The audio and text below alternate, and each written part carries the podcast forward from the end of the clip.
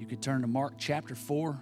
We're going to look at a couple of, well, maybe one of the stories we look at today briefly won't be so familiar, but a couple of them will be pretty familiar passages for most of you. But I would ask you to really listen to what God's saying because I think this can be very powerful. I want to change the way we think about some things. So I'm going to talk to you today about fruit and your faith walk. Fruit and your faith walk. Kind of like a moonwalk. You know, whenever I see Michael Jackson doing that moonwalk, I wish I could do it. A lot of times it's like that when you see somebody that has a, wow, they've got a really powerful faith walk. I wish I could do that. I wish I had that much faith to step out like him or her. We all know that we should be producing fruit. I mean, it comes up a lot. It comes up a lot in the Bible, and Jesus talked about it a lot, and we see it, it's said in different ways, like, but we know that we should be producing fruit. Paul tells us about the fruit of the Spirit love, joy, peace, long suffering, gentleness, goodness, kindness, meekness. I don't know, I may have missed a couple. But we know as Christians that we're supposed to be producing fruit. We all want our lives to be fruitful.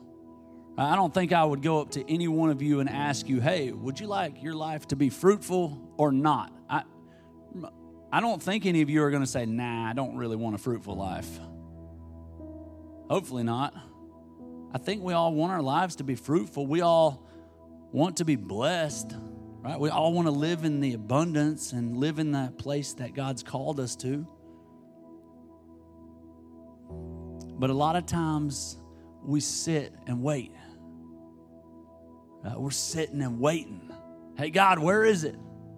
God, where's that dream? Hey, God, where's when you going to pile that fruit on me? And we're just sitting and waiting, and God's like, get up, walk. I told you where to go, I told you what direction to head. A lot of times, all we know is the next step. Well, when am I going to get to know the final destination? Not sure. But if you knew every step that you were going to take and you already knew the final destination, then it wouldn't take any kind of faith or trust or belief. You'd already have it all worked out. Why, why would you need a relationship with God? And see, to God, it's not about your final destination and your purpose is going to finally, if you do what you're supposed to do, then it's going to finally do something from for God, it's about the relationship, uh, it's about the journey with His kids, it's about walking through these things. So God says, get up and move, take a step. Trust, faith, obedience are proven with your walk. They're not proven by you sitting there. They're not proven by you doing nothing. We're saved by grace. But James said, I'll show you my faith by my works. Like you can look at my life and see what I believe. Pastor Bruce says that obedience is a slow and steady walk in the same direction. Right? It's being faithful. It's that we keep pressing on. We keep doing what God's called us to do. We keep heading that same direction. If we fall down, we get back up. But we keep walking, we keep obeying, and we keep moving. So, for somebody today, as I was praying and, and studying for this message, I, it's super simple and we're right here at the start of it, but I feel like that was a word for somebody. Simply keep walking. Well, I don't know what to do now. I don't know what the future. I love. And God's word for you today is just keep walking. I keep stepping. Take that next step.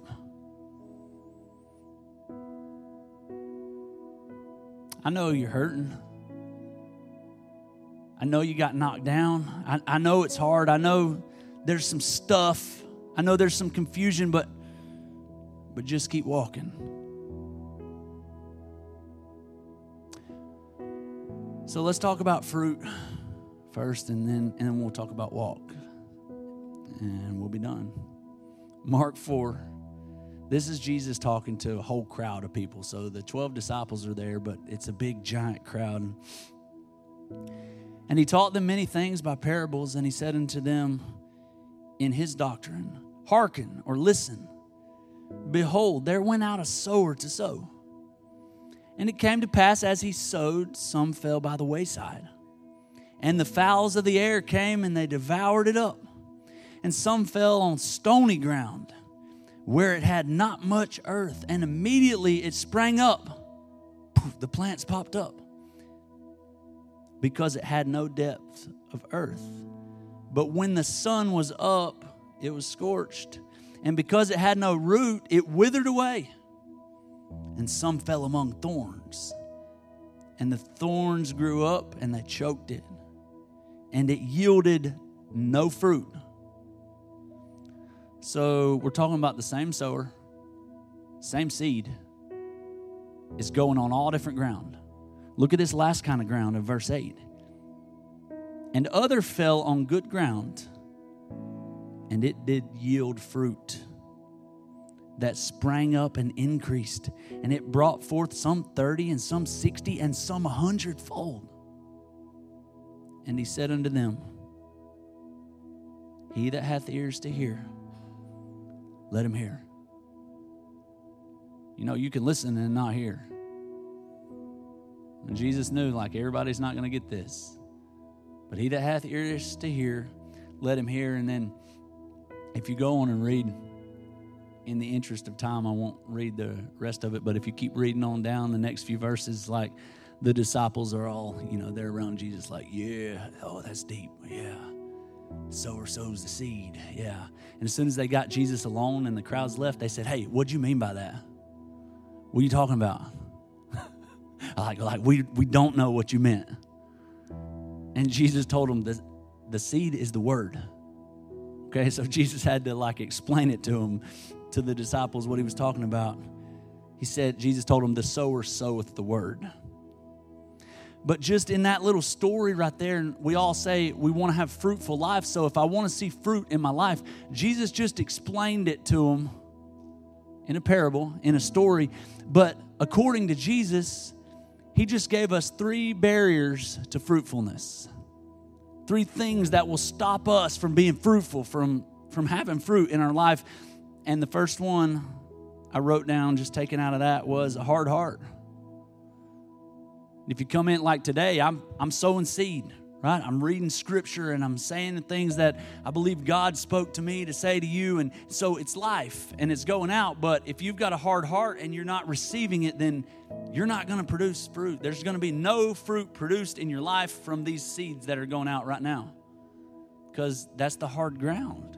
It's, it's a hard heart. You're not receiving, it's not been plowed up, it's just hardened. Seed is cheap. There's, there's a lot of seed going out. It was all the same seed. What was the difference? The soil. Same seed. One seed produced a hundredfold, and one produced bird poop. Right, because the first one, the birds ate it up. And that's what it. Okay. Hard heart can look all different ways. Right? You can come in here and have a hard heart, and I mean, we like to think of just, oh, I could, he's got a hard heart. But it can look a lot of different ways. Same two people can come into church, and one can get something, and the other one can get nothing. Sometimes a hard heart looks like you sitting there when the seed's going out, you saying, Man, I hope so and so hears this. They really need to hear it. I got to get, I hope they share this. I hope they, Jesse gets this thing posted quick so she can hear it and then you don't receive what God's trying to say to you because you've hardened your heart and thought that's for someone else. But the reality is, when the seed's going forth, it can be for all of us, any one of us that's ready to receive it. But if we just start thinking it's for somebody else, then we don't receive the seed. That's, we have the hard heart. What about this kind of hard heart? Yeah, I hear you, God. I, I heard that word from Pastor Dusty. I heard that word in the scripture, and, and I'm going to do it tomorrow. Right? When I get my finances straightened out, I'll start giving. Right? When I have some more time, I'm going to start serving. Next year, I'm going to try to help with camp. You're not going to be fruitful if you're putting it off till tomorrow, till the next day, because that's like the birds flying in and eating the seed, and, and life will fly in and eat this moment, and there'll be no fruit from it. And tomorrow, and the next day, and the next week, and years. And you'll turn around and look and have an unfruitful life because you put off in this moment receiving the seed. The second one is it was just shallow. Like he said that the plants they popped up really quick. They looked good. But they had no roots. We're seeing some people get excited. They get pumped up. Yeah, woo! I'm gonna help out. I'm gonna be at everything. And then sun sizzled, dried up, no fruit, gone. Yeah, God told me I need to serve. I'm going to serve. Two weeks later, they call Rachel and quit the cleaning team. Right? You get pumped up, you get excited about something like, I'm going to do this. God told me to do this. I'm excited, I'm pumped up. And you pop up as this plant, and then it's like, there weren't roots. There weren't deep roots to sustain the growth. You have to have roots to sustain growth. The first storm that comes along it's going to blow you right over if you don't have any roots. So we don't want to be shallow. If we want to be fruitful, we can't have hard hearts and we can't be shallow because then we'll just burn out. We won't last. We're not steady. We're not faithful. We're not consistent. You know, people that just have no consistency, they're just not steady. You can't count on them. Yeah, man, I'll be there to help you with that. All right. You're making other phone calls to find somebody else because you know they may or may not. That's not what we want to look like. That's not a fruitful life. Third one barriers to fruitfulness that Jesus gave us. It's just too crowded. Remember the one where the weeds all grew up, briars and thorns and weeds, and, and it didn't produce any fruit because it was just too crowded. There was too many distractions and too many things choking it out. Just too much stuff. It it's weeds, it's distraction, it's junk. It could be sin. It's just all just too much. There's not a focus on the seed or the life or the fruit you're so distracted by so many things, good and bad things. But it's just too crowded. You know, more stuff doesn't bring happiness. More things, more houses, more nicer vehicles, none of that brings happiness. That third one was just too crowded to produce fruit. There's a lot of growth there. There was even some deep roots there. But the roots were attached to things you don't want growing. None of the three have good roots. That's what they all had in common. None of them had good roots, none of them were planted. David said in Psalm 92 Those that are planted in the house of God will flourish. Those that are planted. A bunch of people talking about their life. You know, I know a whole lot of people in my life that are pot plants. Right? They're plants in a pot so that anytime there's a storm or something hard, they can just pick up my pot and go on somewhere else. Right? And if this is bad, I'm going to go over there and I'll disappear. I don't I don't have to connect my root system to anybody else's. I don't have to plant roots. I don't have to go deep. I don't have to do my part. I don't have to connect or fit in. Like I, I'm just a pot plant. But the problem is that pot plants never get very big. Right? They, they don't grow that big. You're never as powerful or fruitful if I go take a little flower pot, right, and I plant an apple tree in it. I'm probably not getting a whole lot of fruit out of that apple tree. Even after years and years, like I can water it and take care of it and move it out in the sunshine and stuff, but and if I do, it's probably not going to be very impressive fruit coming off of that tree. David said, You want to flourish? You need to be planted. Make a sacrifice. Get connected. Serve, give, be a part, get in relationship like we, we hear it all the time. Get connected. Sign up to help with camp. It's going to be a sacrifice to be in relationship, but it's worth it. You were created for movement. And if you don't move, you get stagnant. Think about a little pool of water. If there's no inflow and no outflow, and it just sits there and sits there, it becomes stagnant. It starts to stink. And it becomes a breeding ground for mosquitoes and parasites and contamination and infection, but not fruit. See, fruit won't grow in a toxic environment. It won't. So, yeah, it'll become a breeding ground, but not for the things you want to be growing in your life. Remember the two questions that we talked about before? Like, what well are you drinking from and who is drinking from your well? Do you have a good inflow and a good outflow? Both are needed to be healthy. Sometimes we pray, we need God to move. Well, God already moved. A lot of times He's just waiting on you. Jesus said, if you're connected to me, you'll produce fruit. If you're connected to me, you should be producing disciples. He said, If you're connected to me, then the works that I do shall you do, and greater, even more than what I've done. This is what Jesus said. These things. There should be evidence. Look at um, John 15. John 15, verse 1, Jesus talking. I am the true vine. So if Jesus said he's the true vine, then that means there's some fake ones because they don't make a counterfeit to something that's not real, right? So Jesus said, I'm the true vine. Don't get connected to one of these fake vines.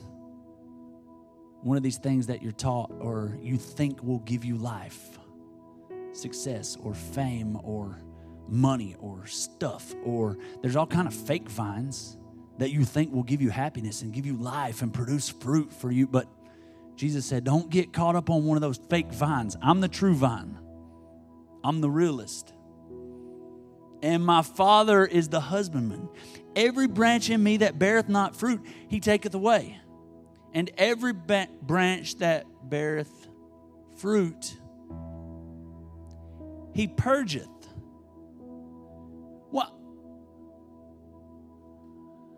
I get the part that every branch that doesn't bear fruit, he just takes it away, right? Because it's dead or something wrong with it there. There's no life. It's not producing any fruit. So the husbandman chops it off. I'm cool with that. But then that next part that we just read, he said, and every branch that beareth fruit, these are the ones that are bearing fruit. They're doing what they're supposed to do. He purgeth them too. He chops them and cuts on them cuts little pieces off of them. I'm producing fruit. Why am I feeling pain? I'm producing fruit. Why is it cutting on me? Because through that pain and through that weakness, you're going to produce more fruit if you will continue to yield and stay connected. That's how it works. We all go through pain. We all go through hard times. We all go through struggles. We're all humans living in a fallen world. So Jesus said, I, I can guarantee you, He gave us a guarantee in this world, you will have trouble, tribulation, trials, like stuff's gonna happen. but be of good cheer. Ah, I'm jumped ahead. I wasn't supposed to go say that verse yet. Even the ones that are producing fruit, they get purged, that it may bring forth more fruit. Oh, God's got a plan. Romans 8 28 tells us that God works together all works all things together for our good. To produce more fruit. Now you are clean. You're not stagnant or toxic. Through the word which I have spoken unto you, through the word, through the seeds, through his voice. Abide in me and I in you, as the branch cannot bear fruit of itself except it abide in the vine. No more can ye except ye abide in me. I am the vine, and ye are the branches. And he that abideth, abideth, that abide, abideth, it is to live, dwell, stay, to settle down, or to be at home. Jesus said, I want you to get so comfortable with me, so comfortable being connected to me that it's like you're at home. It's like your go to pattern. It's where you feel comfortable, is when you're connected to me. And even if you're getting pruned or cut or hurt, that you still feel at home. It's where you're settled down or you have peace. Abideth in me, and I in him, the same bringeth forth much fruit. Your life will be fruitful. For without me, you can do nothing. And for a long time, I, I didn't understand that last part right there. For me, with for without me, you can do nothing because I think I can do a lot of things without Him. Want me to show you? There are a lot of things I can do without God or without Jesus. But what he meant there is it doesn't, notice it doesn't say you can't do anything. It says, without me, you can do nothing. So, all the things that you're going to do without Him, it'll amount to nothing. Right? In the end, it'll all rot and rust and burn up and blow away and disappear, and it won't make a difference. It won't leave a lasting mark, a spiritual thumbprint. Without me, you can do nothing. Jesus said, You got to be connected if you want to live a fruitful life. Wait, so so on this faith journey, I'm going to have limbs cut off? Wait, on a faith journey where I'm obeying God and doing what He called me to do, I'm going to still experience loss? Yeah. I'm still going to have family members die? Yep. Like that's still going to happen. Just because you're on a faith walk doesn't mean you're exempt from pain or hard times or hurt. but he promised he would be with us. Jesus said, In this world, you'll have trouble. See, I skipped ahead and told that one a minute ago. but I've overcome the world, and I'm with you. He said, You don't have to be afraid because I already beat it, and I'm with you, and I'm going to walk through it with you. Just keep walking, son. Keep walking, daughter. See, when we think of the faith walk, I started thinking about when I was thinking of walking, and, and I really I felt like God said, you know, that word keep walking to somebody. And so I'm thinking, yeah, faith walk. What's a good example I could use of a faith walk? And I'm thinking, yeah, like Peter walking on the water, or there's a lot of good faith walks that we could talk about, you know. It took a lot of faith to step out and and to walk on the water or you could think of all different ones. Good faith walks. But I want to look at a different kind of walk as we close today. It's probably not what you were thinking. Genesis 32, verse 24. Y'all remember Jacob?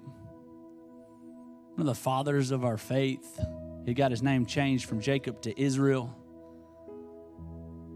12 tribes of Israel came out of him. Jacob was born. Remember, he was, Jacob means the heel grabber, the deceiver. Um, he tricked his brother out of the birthright, tricked his dad, and did some kind of shady stuff, but he wanted a blessing. He wouldn't give up. He had some good qualities that God had placed in him too. And and their dad died, and he got scared for his life because of all the things he had done, the wrong things he had done, and felt like he had wronged his brother and like his brother was going to kill him. And his brother was a tough guy, and he was a mama's boy, so he ran away. Ran off, and he found this pretty pretty girl that he wanted to marry and he went and talked to her dad and her dad said yeah but you'll have to pay. You got to work for me for seven years. And so he worked hard faithfully. He worked for seven years and on the wedding night dad gave him the ugly sister tricked him. So then he went back to the dad and said hey you lied. That's not the one i was going to marry. And dad said too late.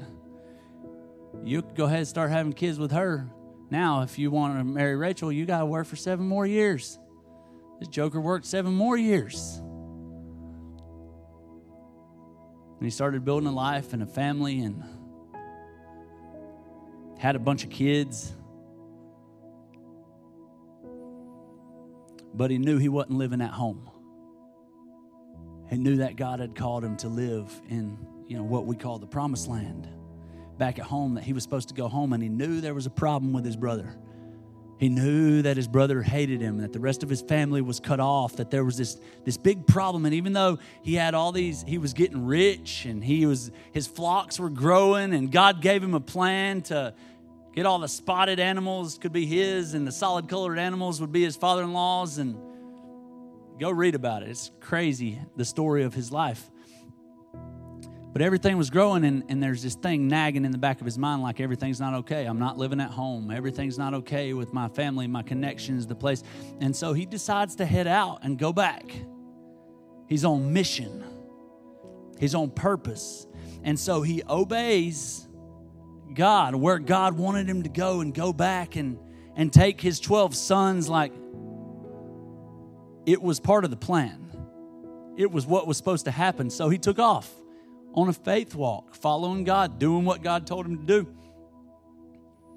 Let's jump in this story. They're on the way. They haven't met up with his brother yet. But Jacob stayed behind by himself, and a man wrestled with him until daybreak. They wrestled all night long. There's just a dude there that jumped on him and started fighting him. And he started fighting back. And 30 minutes in, they were out of breath, but he wasn't going to give up. He wasn't going to tap out. He was going to keep fighting. Didn't even know who this guy was. An hour in, they were still fighting. Four hours in, they're rolling around the creek bed, smacking each other, punching each other, twisting each other's arms, wrestling. They wrestled all night long till the sun started coming up. Oh, Jacob must have had some pretty good cardio. I don't know anybody that could wrestle all night long. But they were still fighting, they were still wrestling, they were still rolling around. He would not give up. And when the man saw that he couldn't get the best of Jacob as they wrestled, or when the man saw that he wouldn't give up, he deliberately threw Jacob's hip out of joint. Cheater. When he saw that he couldn't beat him, that he couldn't make him tap or give up, he threw his hip out of joint. The man said, Let me go. It's daybreak. Jacob's in pain, his hip's out of socket, out of joint, and he still won't let him go. He's like, Let me go. It's daybreak. And Jacob said, I'm not letting you go till you bless me. How many times have you quit before you got the blessing? How many times have you walked through something hard and then you just stopped because it got too hard and you never got the blessing? You never saw the fruit out of it. You just got all the fertilizer. And then before you ever got the blessing, before you ever received the fruit out of it, you quit. You stopped. Well, you said that counseling would probably help my marriage, and we went one time and it didn't. You keep going, right? You can't. He wouldn't give up. He said, Nah, I'm not letting go. It's hurting right now. I'm in pain. Yeah, of course. You just knocked my hip out of socket. I'm not happy. I'm not comfortable in this situation. But I'm not letting go. Right? Because I have a promise that I'm going to be blessed and my kids are going to be blessed and I'm going to get fruit out of this situation. I'm not letting go. And the man said, What's your name? Like he didn't even know who he jumped on last night. Man, who are you? What's your name? And he answered, Jacob. And the man said, But no longer, your name's no longer Jacob. For now it is Israel, God wrestler. You've wrestled with God and you've come through. Jacob asked, And what's your name? Well, now they're just. And the man said, Why do you want to know my name? And then, right then and there, he blessed him. And Jacob named the place Peniel, God's face, because he said, I saw God face to face and I lived to tell the story. A lot of scholars say that this was Jesus because it calls him a man at the start, and then he said that he saw God face to face. So some believe it was an angel, but how Jacob named the place and he said, I saw God face to face. So a lot of people believe it was Jesus, the God man, before he was ever born. But either way, an angel, God, Jesus. And the sun came up as he left Peniel. Look, here's what we were getting to limping because of his hip.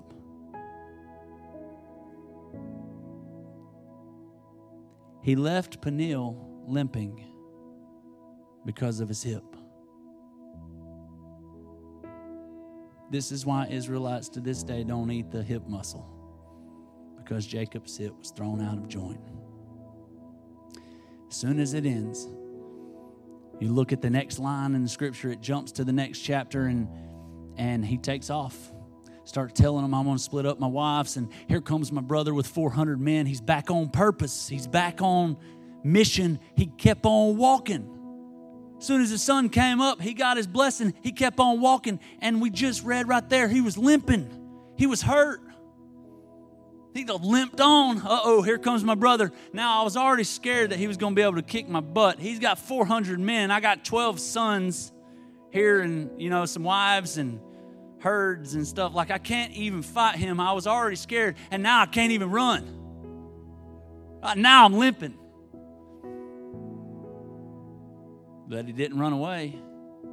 He didn't turn and hide. He didn't stop and stay right there. He kept on walking. He kept on moving forward, wounded. He kept on pushing.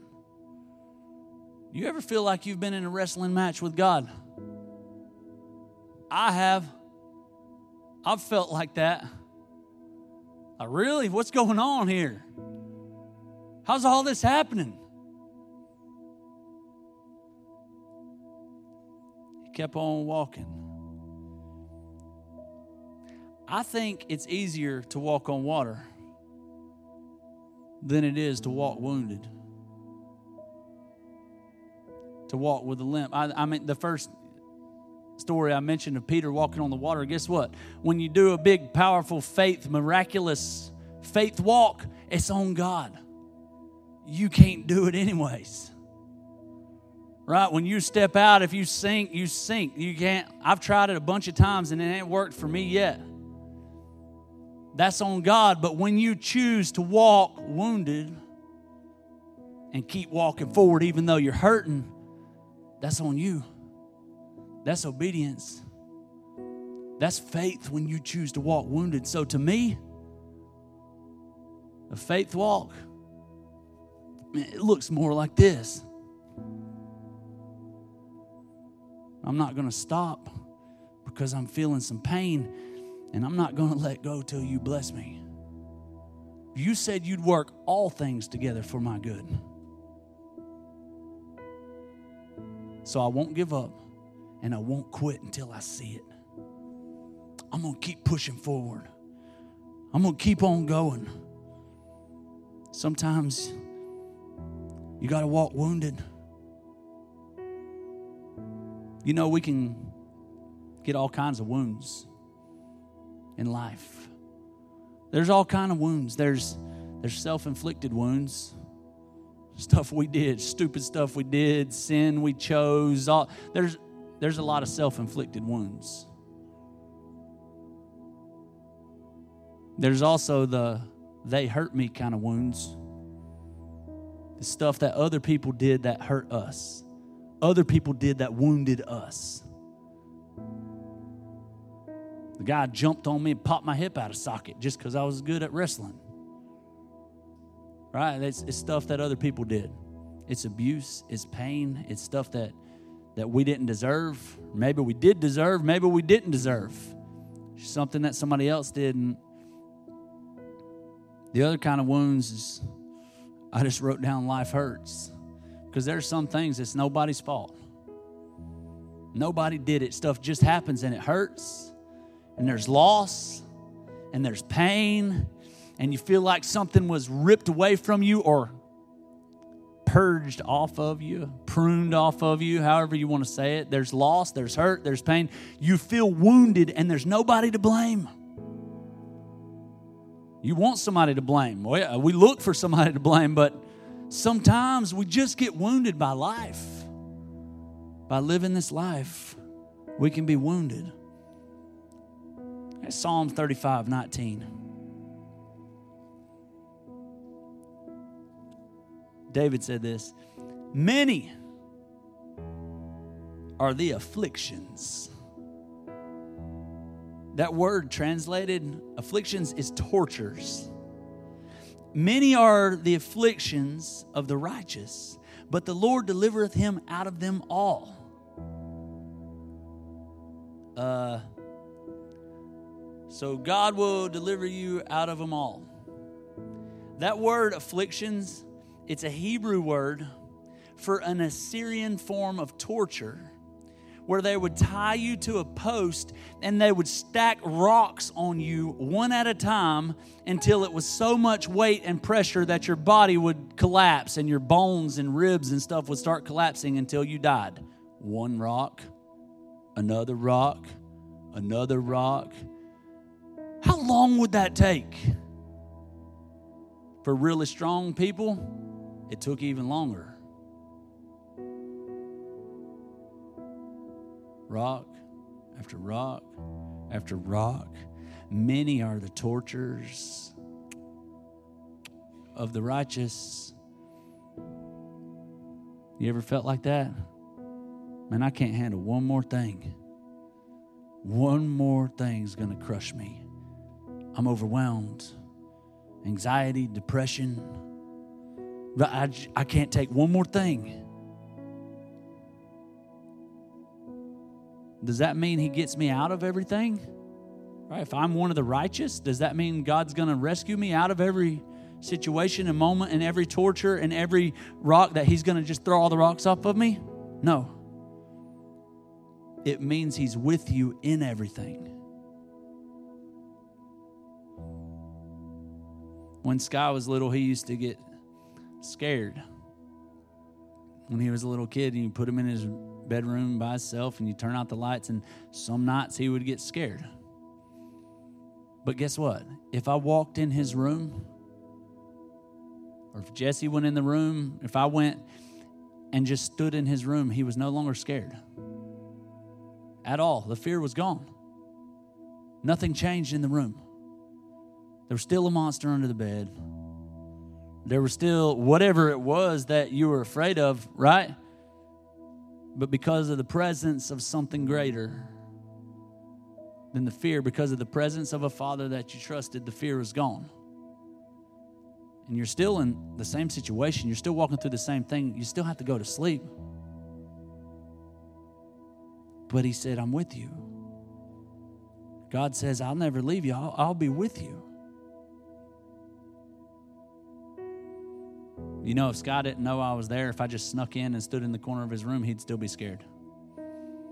And if he caught a glimpse of me or my shadow, it might scare him worse. You need to know that God's with you. He's not going to leave you, He's there with you. He's there. So I know you're wounded. I know sometimes life hurts. I know you hurt yourself. And I know other people hurt you, and I'm not taking away from your pain or from you being wounded. Or I know, me too. I'm there too. But look how Paul looked at it, and we're done. Last scripture. You know, Paul was a pretty bad dude.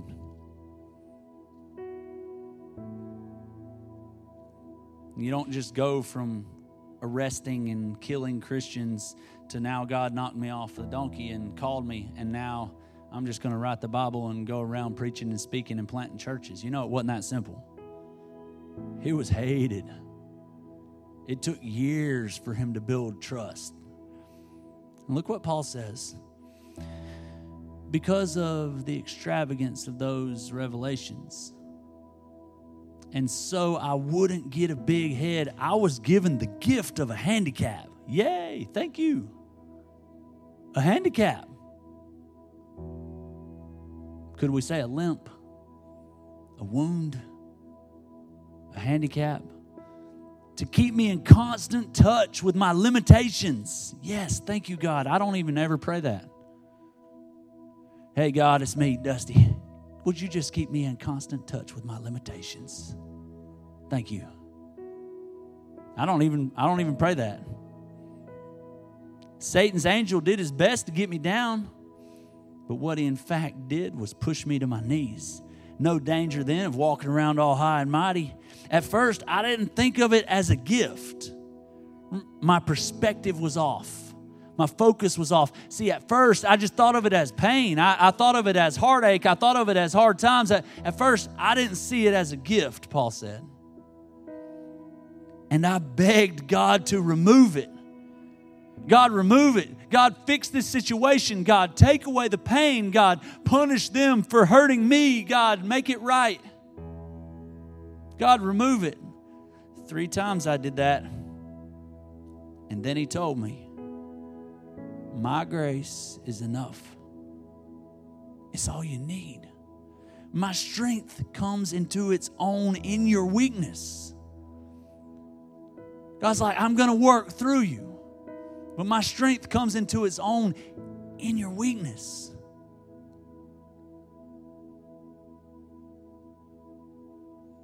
Once I heard that, I was glad to let it happen. What? You're glad to. I just kept walking, chasing my purpose, writing the letters to the churches, preaching, reaching people, talking about Jesus, doing what I'm called to do with a limp. I had a handicap. I was wounded. I got things that slowed me down. I got half the church hating me. I got the Jews trying to get me stoned and killed. And guess what? I'm going to keep walking towards purpose. I'm going to keep limping on, even with this handicap. And I don't even look at it as a bad thing anymore. See, I changed my focus, I changed my perspective. He, he says right here, I quit focusing on the handicap. And I began appreciating the gift. It was a case of Christ's strength moving in on my weakness. Now I take limitations in stride and with good cheer. These limitations that cut me down to size, abuse, accidents, opposition, bad breaks, I just let Christ take over. And so the weaker I get, the stronger I become. It doesn't matter. Paul said, it's okay. I changed my focus all this stuff can happen abuse and accidents and opposition and stuff that I can't control and stuff that I can control and this thorn in my flesh, like all this stuff, like I changed the way I look at it. And now the weaker I get, the stronger He gets in me, the more He works through me. I just let Christ take over in my weakness, not in spite of my weakness. In my weakness, your strength lies in your weakness. Therefore, you are enough. That's hard. That's hard to wrap your mind around. but my hip, right? But my marriage, but my addiction, but my pain, but my abuse, but my divorce, but my, and I mean, we can all run down probably multiple lists. I got a limp. That's okay. In fact, the area that you have seen as weakness is where He wants to flow through. That's where His strength will be made evident, is in you. So instead of looking at it, you know, King James words that scripture we just read, I'm sure you've heard it, there's a thorn, right? He called it a thorn that he was asking God to remove until he realized that God's strength flows through that thorn. So in Bible study, we were talking about it and it, it popped in my head that what if we could change our view, our perspective of from that being a thorn to it being an IV of God's power? Right? And that's how He's going to get us what we need. That's how He's getting us the strength to work in us and through us. Instead of seeing it as a bad thing, like Paul said, if we could change our focus and say, man, mm, that hurt. God, that hurt. Now I'm going to keep on walking. Mm, old leg's not working anymore, but I'm going to keep on. I'm going to walk wounded. And that's a bigger picture of faith than stepping out the boat for a minute. Is to be able to keep on walking when we don't understand. I can show it to you through David's life and Paul's life and Peter's life and on and on and on it goes. We could look through, you know, if we had five hours, we could probably keep pulling up different Bible stories to show you, but more times than not, we got to walk wounded. Uh, we keep walking, we keep stepping. More times than not, it's a limp, it's a wounded walk. It's not a walk on water, it's not a miraculous miracle moment every moment. It's taking another step because you trust the voice the voice of the Holy Spirit that's taking you by the hand and is leading you and guiding you into purpose. Maybe you're not as fast as you used to be. That's okay. Because when you were real fast, you might have took it on yourself, or you might have ran away when God was trying to restore things with your brother. Even Jesus, when he came back from the cross, Remember, he showed him his scars. He kept them. Even with his new glorified body, he still kept his scars so they could see a picture of his greatest pain because it became a picture of the greatest story of redemption to ever play out. Keep walking. Don't let go. Don't give up. Keep pressing. God, thank you. God, we thank you for speaking to us. We thank you that you meet us where we are. And we thank you for thoughts and scriptures and for worship and for the still small voice of your spirit that you get through to us. God, we're going to grab hold of some life today and we're going to protect it. We're going to make sure that it gets some roots in the ground because we want to see a harvest. We want to live a fruitful life. So we're going to dig in even when it's hard. We're going to keep walking even if we get wounded or injured. And we're going to change our perspective and our focus. So, God, we give you permission today to light up the dark spaces in our hearts and our minds. We trust you. We love you. We believe what you said is true. In Jesus' name, amen.